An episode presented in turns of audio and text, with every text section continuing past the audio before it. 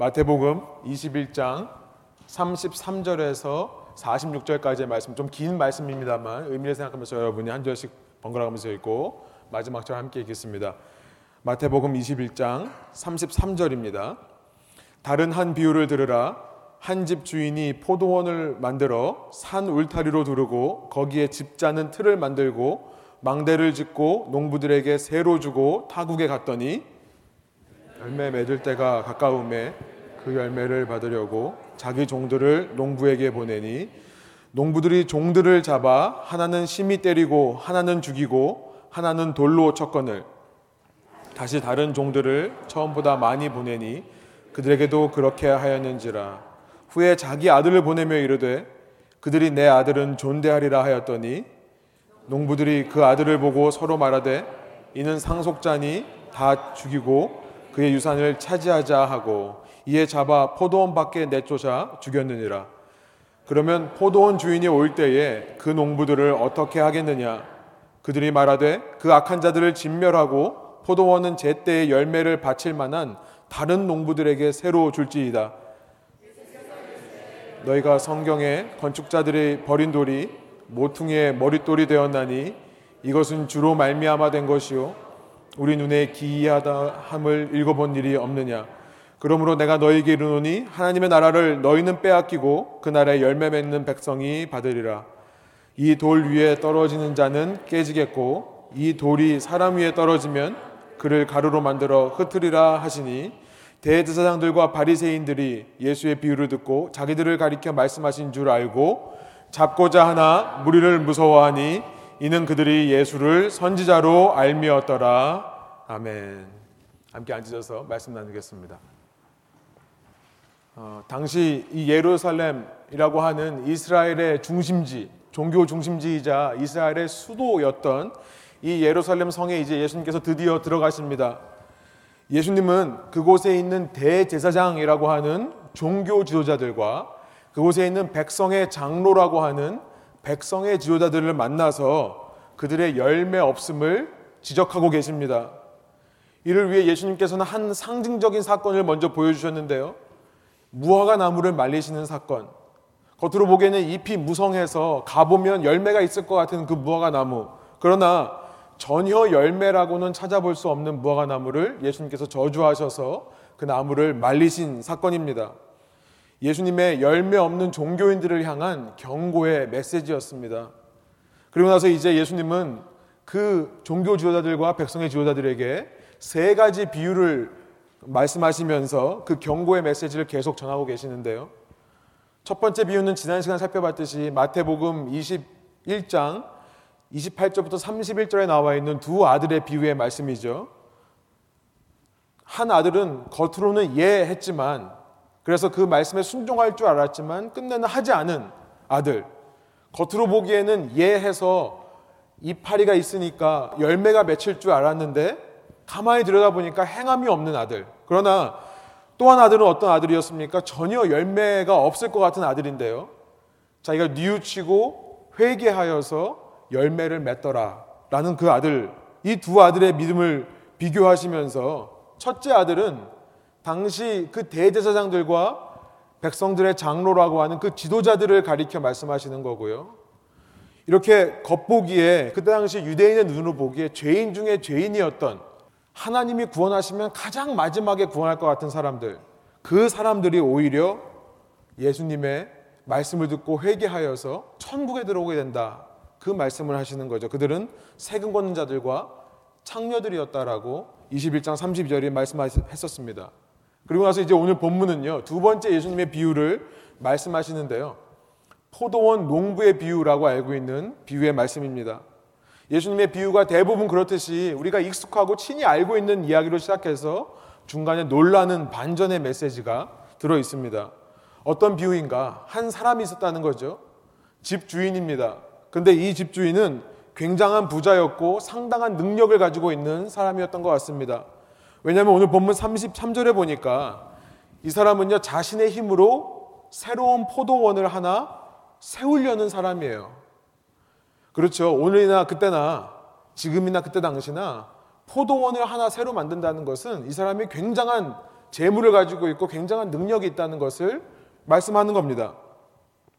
그는 그렇게 자신의 재력과 능력으로 포도원을 만들고는요, 거기에 울타리까지 쳐줍니다. 외부로부터 이 포도원을 보호하는 역할을 하는 것이 울타리죠. 그리고 나서 포도원에 즙 짜는 틀을 만들었다라고 되어 있습니다. 당시에는 그게 포도를 수확하면요, 이 포도의 즙을 내는 걸 어떻게 했냐면 두 구덩이를 팝니다. 한 구덩이는 좀 위에 높은 데다가 파고요. 또 한 구덩이는 좀 아래에다 파요. 근데 이걸 돌로 깎아서 만들거든요. 네, 벌써 보여주시네요. 보여주셔도 됩니다. 이런 구덩이를 파는데요. 돌을 깎아서 만드는데 아, 속에다가는 통로를 만들어서 이어지게 돼요. 그리고 나서 이제 이렇게 보듯이 위, 좀 위쪽에 있는 구덩이에다가 포도를 다 집어넣고 바지를 걷어 올립니다. 들어가서 밟아요. 밟으면 그 포도 즙이 그 통로를 향해 다른 구덩이에 이렇게 고이게 되는 거예요. 어, 이렇게 잘 밟아주면요. 포도가 잘 발효되고 숙성된다고 합니다. 왜인지는 별로 알고 싶지 않습니다. 네. 우리가 보기엔 참 구식이고 우리가 보기엔 참 불결하고 위생적일까 생각이 들지만 당시에 이런 틀을 만드는 것은 굉장한 노력이 필요했던 것입니다. 그 포도원에서 일하는 농부들이 자신들의 힘으로 할 수 있는 일이 아니에요. 이 주인은 자기의 재산을 털어서 포도원을 만들어주고 울타리를 둘러줄 뿐만 아니라 이런 틀까지도 만들어준 겁니다. 그리고 나서 그는 망대까지도 세워줍니다. 그 망대에 올라가서 혹시 다른 사람이 우리 밭에 들어오지는 않는가 감시하는 역할을 하는 망대 혹은 울타리를 넘어서 산짐승들이 들어오진 않았는가 감시하는 역할을 하는 그 망대 여러분 망대를 세우는 것도 포도원에서 일하는 일꾼들이 할 수 있는 일이 아니죠. 이 주인이 포도원을 위해 이렇게 다 했다는 거예요. 예수님은 이 비유의 말씀을 하시면서 굳이 앞부분에 이렇게 그 주인이 새로 포도원을 만들었는데 거기에 울타리를 두르고 포도 줍자는 틀을 만들어주고 망대까지 세워졌다는 것을 강조합니다. 강조하십니다. 왜요? 이 포도원은 농부들의 힘으로 된 것이 아니라는 것을 말씀하시는 거죠. 이 주인의 은혜로 말미암아 주인의 소유를 가지고 주인이 다 해준 거다. 그 이야기를 하는 거죠. 여러분 당시 유대인들에게 있어서 포도원, 이 vineyard라고 하는 것을 어, 그 단어를 들으면요, 이 유대인들이 떠올리는 것은 뭐였냐면 바로 자기 자신들이에요. 이스라엘 백성들을 떠올립니다. 저번에 한번 살펴봤습니다만 이사야서 5장에 이런 말씀이 있기 때문에 그래요. 5장 7절 상반절인데요. 무릇 만군의 여호와의 포도원은 이스라엘 족속이요 그가 기뻐하시는 나무는 유다 사람이라. 이후 이사야서를 보면요. 계속해서 이스라엘을 가리켜서 포도원이다. 라고 얘기하고 이사야뿐만 아니라 예레미야라든지 에스겔이라든지 호세아서라든지 아모서에 보면 계속해서 이스라엘 백성을 포도원에 비유하는 것이 있어요. 이런 구약 성경을 많이 읽었던 유대인들은요. 그래서 포도원 하면 아, 우리들 하나님의 택함을 받은, 받은 백성들 이렇게 생각했던 것입니다. 또 이사야서에 보면 하나님이 당신 자신을 가리켜서 나는 포도원직이다. 포도원을 관리하는 사람이다. 라고 말씀하신 것들이 있어요. 지금 이 예수님의 비유에서요, 주인으로 비유된 이 사람은, 이 존재는 하나님이십니다. 그렇죠? 그러면 포도원은 어디예요? 포도원은 바로 이스라엘을 말하는 거예요. 그런데 하나님께서 이 이스라엘을 세우시는데, 이 새 포도원을 만드시는데, 하나님께서 이렇게 다 하셨다는 것을 지금 예수님이 말씀하시는 겁니다. 비유를 시작하시면서 이스라엘 백성이 이스라엘 백성 된 것은 이스라엘 백성이 노력해서 이스라엘 백성이 잘나서 이스라엘 백성의 힘으로 한 것이 아니라는 것을 못 받고 시작하시는 거죠. 이것은 전적으로 하나님의 이스라엘 백성을 향한 은혜다. 여러분 우리가 지난주까지 구약을 통독했습니다만 또 창세기 공부를 하신 분들도 있죠. 우리가 구약을 보면서 계속해서 반복해서 보는 것은 뭐냐면 우리가 하나님의 말씀을 읽으면 읽을수록요. 구약에는요. 하나님의 당신의 백성을 향한 일방적인 사랑의 이야기 많이 들어있다는 사실을 우리는 깨닫게 됩니다. 그렇죠. 하나님께서 택하신 백성들이 어떤 사람인가 아브라함서부터 쭉 보면요. 구약에 나와 있는 인물을 보면 문제 없는 사람이 없어요. 실패하고 또 실패합니다. 실수하고 또 실수하고 넘어지고 또 넘어지는 사람들입니다. 그들의 삶에 계속해서 끊임없이 죄를 반복하는 자들이지만요. 놀라운 것은 뭐냐면 하나님은 그들을 한없는 사랑으로 참으시고 그들이 스스로 깨닫고 돌아오기를 기대하시며 기다리시는 하나님이라는 것을 우리가 구약 성경을 통해 발견하는 것입니다. 여러분 이런 하나님 앞에서 당시 종교 지도자들, 백성의 지도자들은요 아무 할 말이 없는 거예요. 당신들이 잘나서 그런 것이 아니라 오직 하나님의 은혜로 이 자리에 서 있는 것이기 때문에 아무 말을 할 수가 없는 것입니다. 어, 이런 하나님의 끊임없는 일방적인 자기 백성을 향한 사랑, 그런 주인의 모습, 그런 하나님의 모습은요, 이 예수님의 비유에 나와 있는 주인에게서도 발견이 됩니다. 그는 그렇게 자신이 열심히 가꾸고 세워놓은 그 포도원을요, 농부들에게 맡겨요. 이 농부들에게 맡기고는 농부들 보고 이것을 잘 맡아서 관리해달라라고 하고는 타국으로 떠납니다. 그런데요, 이 농부들이 주인을 배반하죠. 그럼에도 불구하고 이 주인은 어떤 모습을 보입니까? 그 농부들을 참고 또, 또 참아주는 그런 모습을 보이는 거예요. 구약에 나타난 하나님의 모습입니다. 여러분, 이 농부들은 누구를 비유하는 걸까요? 당시 이 대제사장들과 백성의 장로라고 하는 사람들, 이 바리새인들을 가리켜서 농부라고 지금 예수님께서 말씀하시는 거죠. 이 농부들에게 문제가 있습니다. 이제 때가 되어서 열매를 거두려고 하는데 이 농부들이요 자신들의 주인에게 마땅히 드려야 될 그 열매를 주인께 드리기를 거절하는 거예요. 새로 포도원을 세우면요 이제 땅을 이렇게 경작하고 나서 포도나무를 심으면 실제로 포도나무의 열매가 맺히기까지 대략 한 3년에서 4년의 시간이 걸린다고 합니다. 그렇죠. 우리 모든 나무가 그렇듯이 심는다고 해서 바로 열매가 나오는 게 아니에요. 그 땅에 적응하고 열매를 맺기까지 그렇게 오랜 시간이 걸리는 것입니다. 그런데 당시 유대인들의 기록을 보니까요. 유대인들에게는 이런 풍습이 있었는데요. 어떤 땅이나 어떤 건물이 3년 정도 아무 주인의 소유, 주인 없이 주인의 소유된 땅이 아니라고 생각이 되는 땅이 있다면 3년이 지나고 나서는 그 땅을 맡아서 관리하던 종들에게 그 소유권을 넘겨주는 풍습이 있었습니다. 건물도 마찬가지였고 포도원도 마찬가지였습니다. 만일 포도원을 소유한 사람이 전쟁에 나가서 죽었거나 혹은 갑자기 죽었을 경우에 그의 대를 이을 가족이 없다면 한 3년 정도 종들이 그 포도원을 맡아 관리하다가 그 포도원을 소유권, 포도원의 소유권을 받게 되는 일이 있었습니다. 여러분 그렇다면 이 본문에서 지금 포도원 농부들이 왜 주인에게 열매 주기를 거절하는가? 우리는 그렇게 한번 생각해 볼 수 있는 거예요. 지난 시간 동안 3년, 4년 시간 동안 이들은 포도원인을 맡아 관리하면서요. 타국으로 간 주인을 어떻게 하면 배반할 수 있을까 생각을 했던 것입니다. 그 주인을 배반해 자신들이 이 포도원을 소유하려고 했던 거예요. 그래서 이제 열매를 거둘 시기가 가까워집니다. 주인이 종들을 보내서 열매를 가져오라고 하니까 주기를 거절하는 거죠. 왜냐하면 이 열매를 누구한테 주면 딴 사람들이 다 알 거 아니에요. 아, 이거는 이 사람들 게 아니라 주인이 따로 있었구나.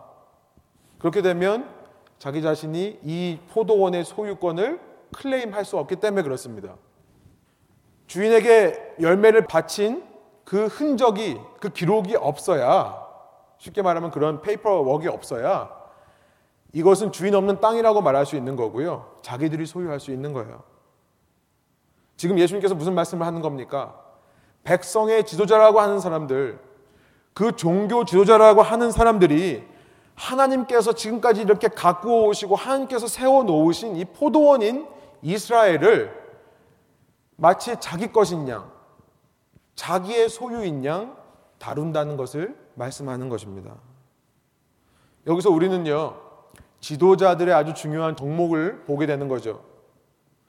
지도자들, 어느 사람이든지 누군가의 위에 있는 사람들이 결코 잊어서는 안 되는 것, 자기 자신이 주인이라고 착각하지 않는 것입니다. 내가 주인이 아니라는 사실을 기억하는 것이 가장 중요한 덕목이다 생각해 볼 수 있죠. 어떤 단체건, 어떤 회사건, 교회건, 어떤 소규모의 모임이라 할지라도 그 모임에서 주인 역할을 대행하는 것 뿐이지 자신이 주인이 되면 안 된다는 것.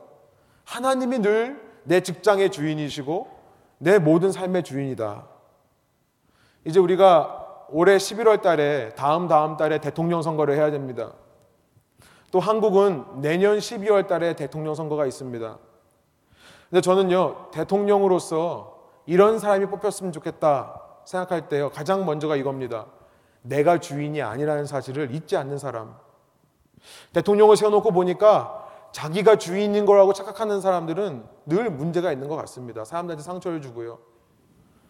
어떤 대통령이 되던 간에 하나님께서 모든 인생들의 주인이라는 것을 인정할 수 있는 대통령. 여러분, 우리가 교인으로서요, 이런 대통령이 뽑히도록 기도해야 될 것 같습니다. 그런데요, 대통령만이 아니죠. 교회도 마찬가지입니다. 교회에 어떤 지도자가 세워지는가? 자기 자신이 주인이라고 착각하지 않는 그런 목회자가 세워져야 된다. 저를 위해서도 기도해 주시기 바랍니다. 대통령이나 목회자만이 아닙니다. 여러분, 우리 모두의 삶이 그렇습니다. 우리 모두의 삶이 그래요. 다른 사람들이 보기에 여러분 주위에 있는 사람들이 여러분을 보시기에 객관적으로 보기에 여러분은 하나님을 얼마나 주인으로 인정하는 사람으로 보입니까? 우리가 어느샌가 나의 나 된 것은 내 노력이었고 내 힘이었고 내가 잘나서 이렇게 여기까지 온 거라고 생각할 때 우리를 향하신 하나님의 은혜를 조금이라도 망각할 때 그래서 잘 되면 내가 자랑스럽고 잘 못 되면 남 탓을 하게 될 때 그때 우리는요 이 비유에 나와 있는 농부 같은 모습으로 산다는 사실을 잊지 말아야 하겠습니다. 그리고 우리가 그런 농부의 모습이라면요 이 농부들이 맞는 그 최후 그 마지막의 모습과 우리의 마지막의 모습이 똑같을 수 있다는 것을 기억하는 저와 여러분 되기를 소원합니다. 이들은요, 자신들이 포도원을 소유해야만 했습니다. 그러다 보니까 당연히 주인이 보낸 종들을 때리고, 어, 모욕하고, 칼로 찔러 죽이기까지 합니다. 돌로 쳐 죽이기까지 합니다. 하나님의 백성인 이스라엘을 이 종교 지도자들이 또 왕들이 맡아서 관리를 했는데요. 어느 순간 아, 내가 진짜 왕이구나. 내 위에 왕은 없는 거구나. 내가 최고의 권력을 소유한 사람이구나. 이 백성은 내가 없으면은 양처럼 흩어지는 존재구나. 라고 착각하는 순간, 여러분, 그들은요, 이 이스라엘의 왕들과 이스라엘 종교 지도자들은요, 하나님께서 보낸 선지자들을 계속해서 핍박하고 모욕하고 칼로 찔러 죽이기도 하고 돌로 쳐 죽이기도 했다는 것입니다. 히브리서 11장에 보니까 어떤 믿음의 사람들은 고문을 당하고 조롱을 받기도 하고 채찍으로 맞기도 했고 결박당해 감옥에 들어가기도 했고 돌로 맞음을 당하기도 하고 칼로 찔림을 당했다. 심지어는 톱으로 킴을 켜짐을 당했다. 톱으로 사람을 죽이기도 했다. 아마 이것은 우리가 아까 읽은 이사야서 말씀을 쓴 이사야를 가리켜서 하는 말인 것 같습니다. 유대인대 전통에 의하면 이사야는 나무 속에 숨었다가 그 칼질을 당해 톱질을 당해 죽은 걸로 되어 있습니다. 듣기 싫은 겁니다. 듣기 싫은 거예요. 나는 지금 내가 내 삶의 주인 되어서 열심히 노력하며 내 앞길 내가 개척해가며 잘 살고 있는데 나는 나름대로 열심히 살면서 좋은 결과를 추구하고 있고 그래도 이만큼 우리 가족 이끌고 온 건 나고 이만큼 내가 살 수 있는 거는 나 덕분이라고 생각하고 있는데 나보고 잘못된 길로 가고 있다고 하니까요. 싫은 겁니다. 너의 삶에 심각한 문제가 있는데 그것은 너가 너 자신의 주인이 된 거다. 너는 지금이라도 회개하고 하나님을 주인으로 섬겨야 된다. 라고 하니까 듣기가 싫은 겁니다. 사랑하는 여러분, 하나님 앞에서 오기 부리지 않는 저와 여러분 되기를 소원합니다. 오기 부리지 않는 저와 여러분 되기를 소원해요. 내가 내려놓으면 되는 거거든요. 내가 내려놓으면 되는 거거든요. 내려놓지 못하니까 그러니까 불평하는 거죠. 내려놓지 못하니까요, 시기하는 거고요. 내려놓지 못하니까 비방하는 거고. 내려놓지 못하니까 편을 만들어서 결국은 내 자신을 세우려고 하는 겁니다. 내가 죽어야 되는데 자꾸만 나를 살리니까요. 말씀을 들어도 들리지를 않는 겁니다. 여러분, 말씀을 받을 때에는 내 자신이 죽어야 되는 줄로 믿습니다. 살아있으면요, 말씀을 오히려 거부하게 된다는 거예요. 사람들 앞에서 자꾸만 인정받으려고 하고 자꾸만 높아지려고 하면 할수록 하나님과는 멀어지게 된다. 우리는 이 종교 지도자들의 모습을 보면서 깨달을 수 있는 것입니다. 여러분 그런데요. 말씀드렸듯이 이 주인을 보자는 거예요. 우리는 이렇게 사람의 악함을 보고 비판하고 정죄할 게 아니라요. 이 비유 속에 나타난 주인을 보자는 겁니다. 이 주인은요, 어떤 반응을 보입니까? 이 비유를 듣던 당시 사람들뿐만 아니라 이 세상을 살아가는 지금 현대의 사람들도 아마 이야기 들으면 놀랄 거예요. 이 주인이 보이는 반응은 뭡니까? 내가 맡기고 간 농부가 내 소유를 가지고 장난을 치면요. 어떻게 합니까? 바로 쫓아가서 어떻게든지 정말 결판을 내고 막 쥐어잡고 흔들든지 어떻게 해서 결판을 낼 텐데요. 그죠? 이 주인은요. 36절에 보니까 또 다른 종들을 보내는 거예요. 한 세명 보냈나 봐요. 한 명은 능욕하고 한 명은 때리고 한 명은 죽였다고 하니까 더 많은 사람들을 보냅니다. 더 많은 자기의 종을 보내요. 여러분 이 주인은 알아요. 자기 종들이 가면 그 사람들에서 또 맞고 모욕당하고 죽을 수 있다는 것을 압니다. 내 종이 없어지면 없어질수록 나의 소유는 점점 줄어드는 거죠. 소유만이 아니라 실제로 내 삶에 불평함이 찾아옵니다. 이젠 종들이 하던 일을 내가 해야 돼요. 그런데도 이 주인은요, 또 보내는 거예요. 왜요? 왜 또 보내죠? 그 농부들이 그제라도 깨닫고 돌아오기를 기다리시는 겁니다. 아니 37절에 보니까요. 마침내 여러분 세상 사람들의 기준으로는요. 세상 사람들의 삶 속에서는 절대로 찾아볼 수 없는 사랑의 모습이 37절에 담겨 있습니다. 자기의 아들을 보내는 거예요. 37절 우리 한번 한 목소리 읽어볼까요?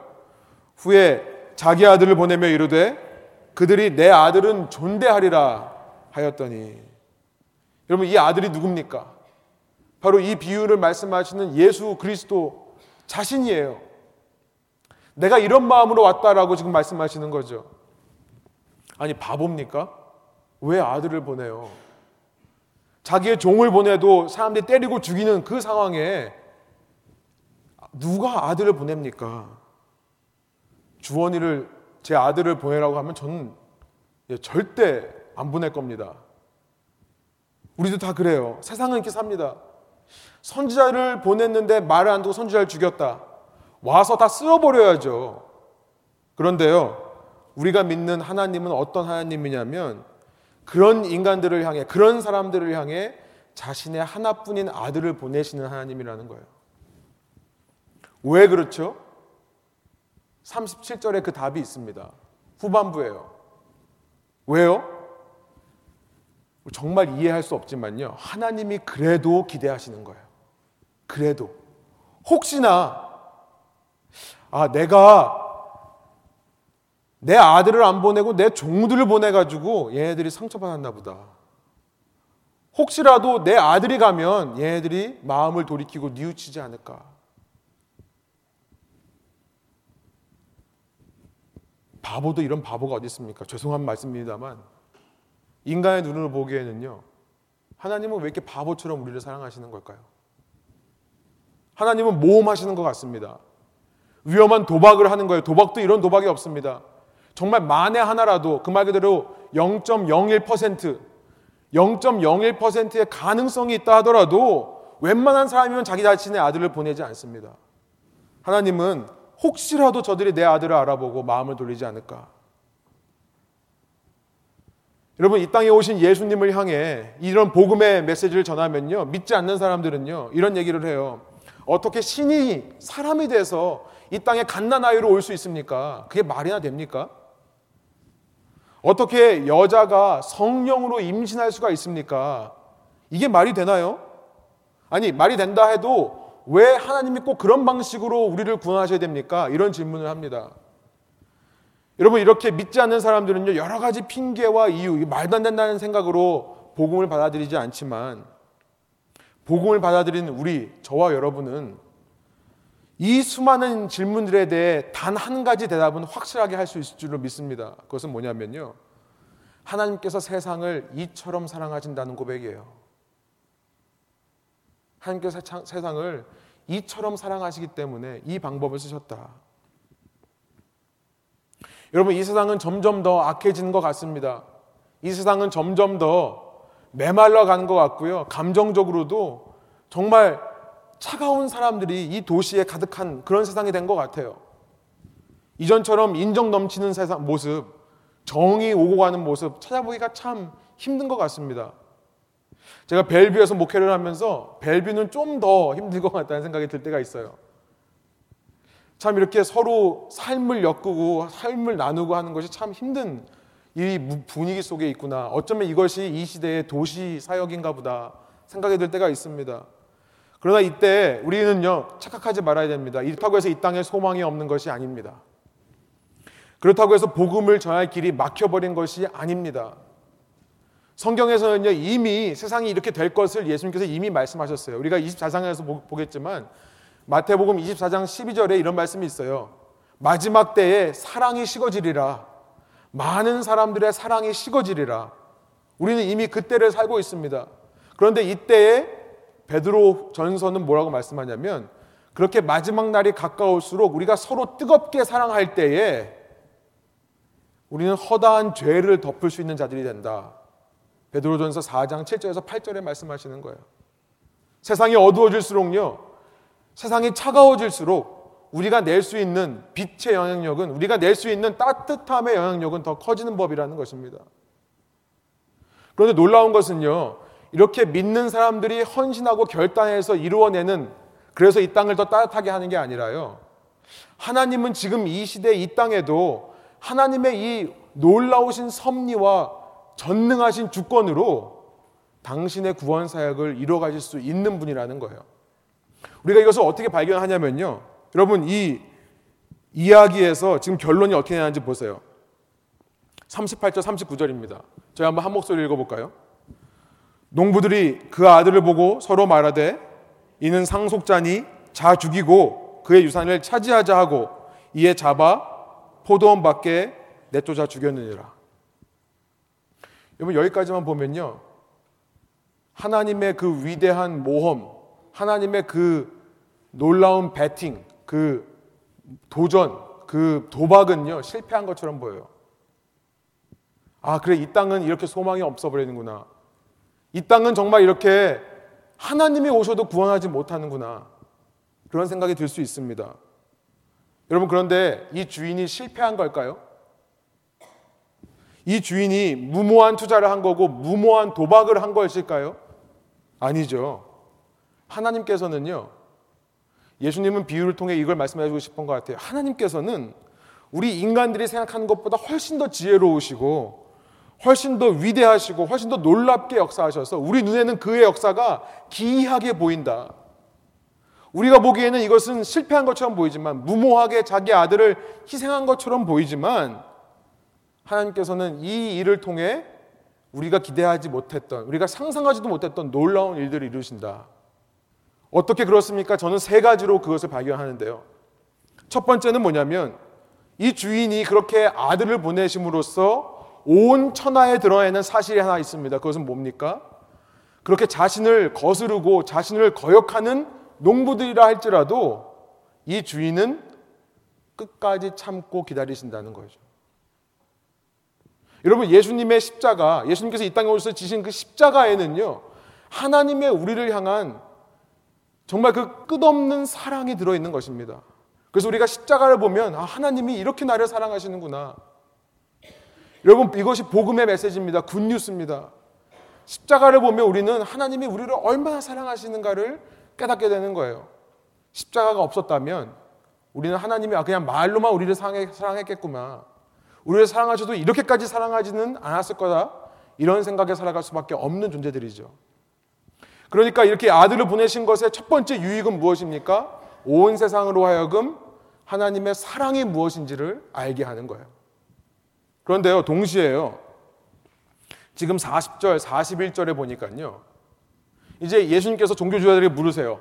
이제 이렇게 했다. 그들이 그 아들을 잡아서 밖으로 끌고 나가. 그 예루살렘 성 밖으로 끌고 나가서 거기 십자가에 달려 죽였다. 너 같으면 어떻게 하겠느냐?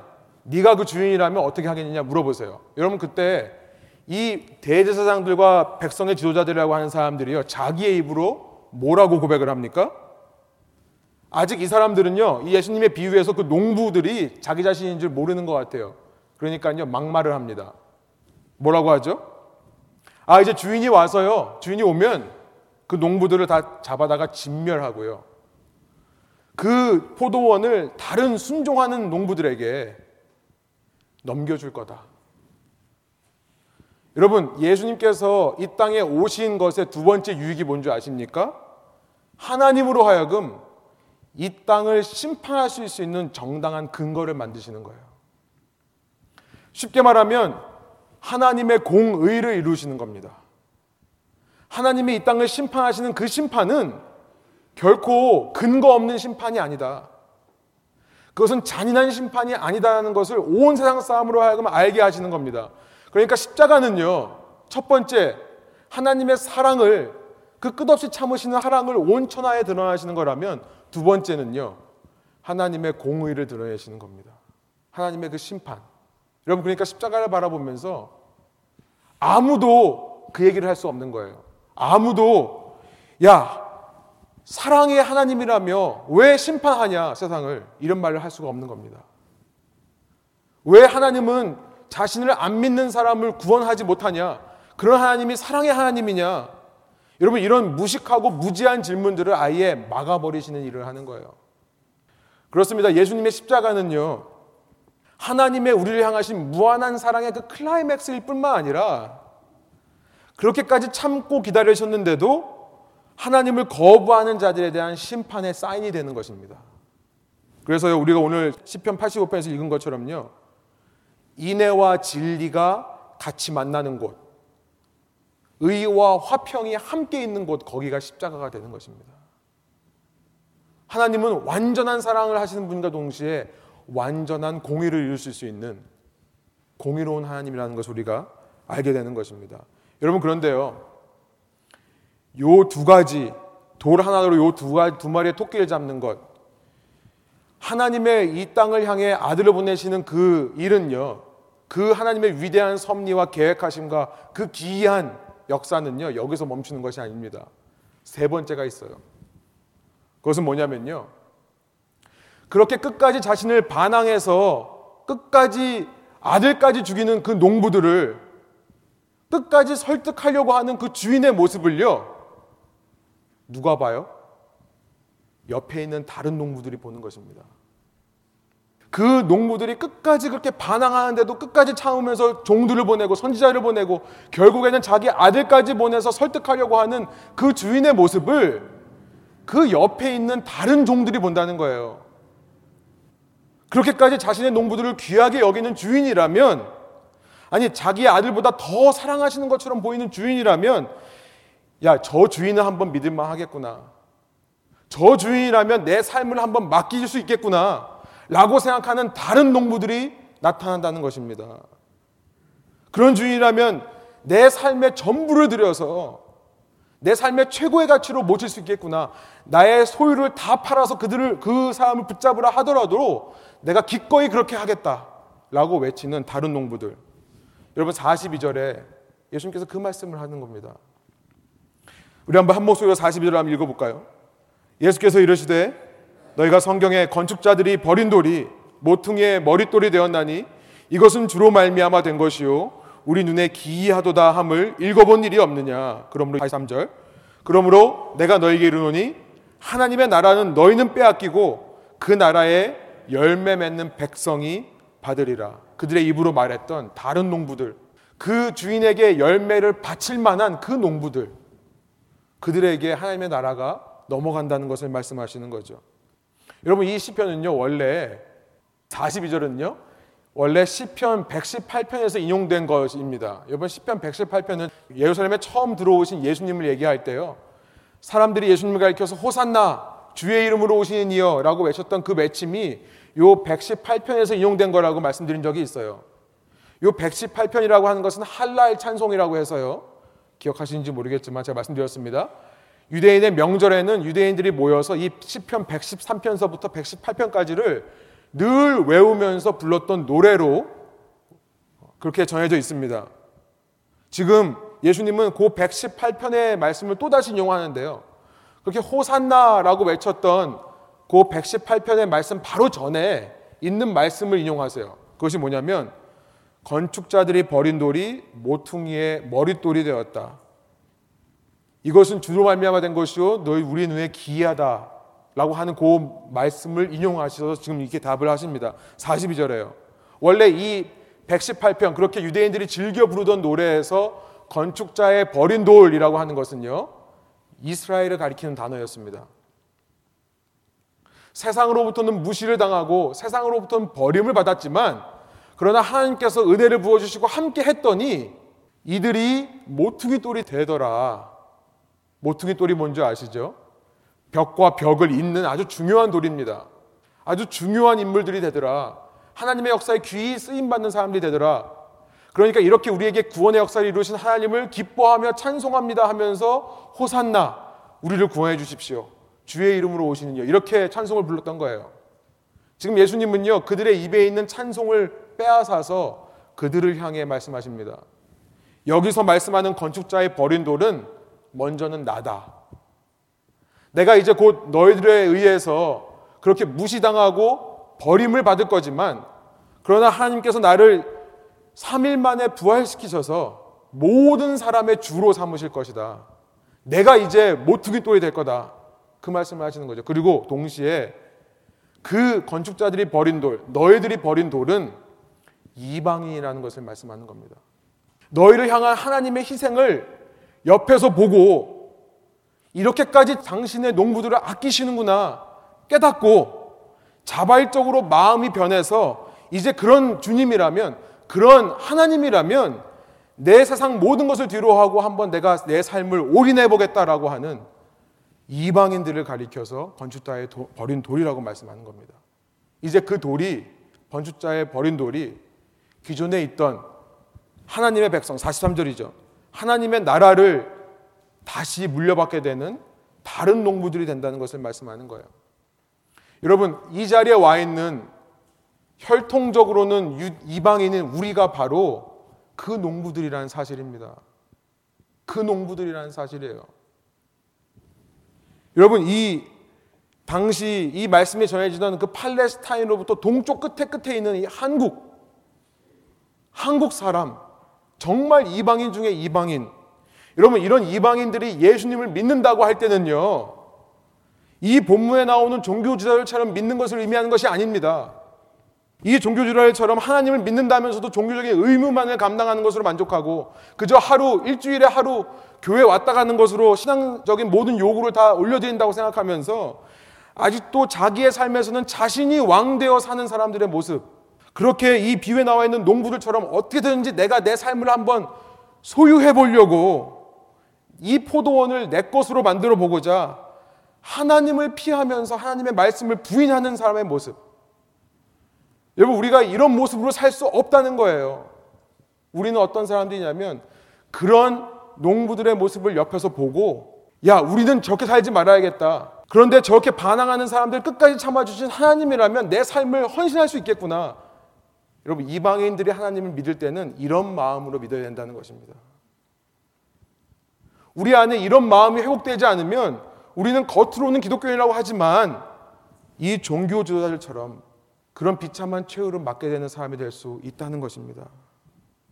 예수님을 따른다는 것은요, 우리가 성경을 통해 이 이스라엘의 불신, 불순종의 역사를 우리가 생생하게 보고요. 이런 하나님이라면 내가 내 생명 바치겠다. 내 모든 것을 다 드려도 예수님만을 얻을 수 있다면 내가 그렇게 하겠다. 세상 누구를 만나도 이렇게 나를 사랑하시고, 이렇게 나를 받아주시고, 나를 위해 주시고, 나를 선한 길로 인도해 줄 수 있는 분이 없다라는 것을 굳게 믿는 자세가 있을 때 그것이 예수님을 믿는 사람들의 자세라는 것입니다. 이것이 신앙인들의 자세입니다. 여러분 저는요.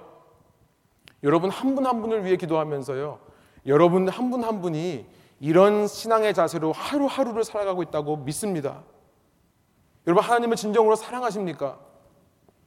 그렇다면요. 오늘 본문에 나온 이 말씀을 통해 우리가 그런 신앙의 자세를 회복하기 원합니다. 더 이상 종교인들처럼 이 첫 번째 농부들처럼 종교인의 모습으로 남아있지 말자고요. 내가 우리가 그렇게 나를 향한 하나님의 사랑을 발견하고요. 내 모든 것을 투자해서 내 모든 삶을 바칠 때요. 그때 하나님의 나를 향한 그 아낌없는 투자가 결코 헛된 것이 되지 않음을 우리가 기억하는 저와 여러분 되기를 원합니다.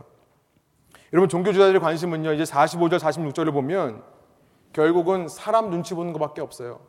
사람의 인정을 구하는 것밖에 없습니다. 그러나 신앙인은 오직 하나님만을 바라보고 하나님의 인정만을 구하는 자들인 줄 믿습니다. 내 능력과 내 노력으로 내가 이 자리에 서는 것이 아니라는 것을 우리가 매 순간 기억하기를 원하고요. 나의 나 된 것은 오직 하나님의 은혜로 된 것이다. 이런 마음가짐을 살아가시면서 여러분 이번 일주일 동안에 이런 적용을 하시기 원합니다. 이 말씀에 나타난 복음의 핵심을 다시 한번 기억하시기를 원해요. 내가 믿는 복음이 무엇인가 점검하고요. 하나님을 믿는다는 것은 이런 삶의 태도를 갖는 것을 말하는 거구나. 이것이 하나님께서 찾으시는 열매구나. 발견하시는 저와 여러분의 일주의 삶 되기를 원합니다. 하나님을 기억하시고요. 어떤 순간에도 여러분을 향한 예수님의 마음과 시선을 잃지 않는 잊어버리지 않는 저와 여러분의 일주의 삶 되기를 소원합니다. 함께 기도하시겠습니다.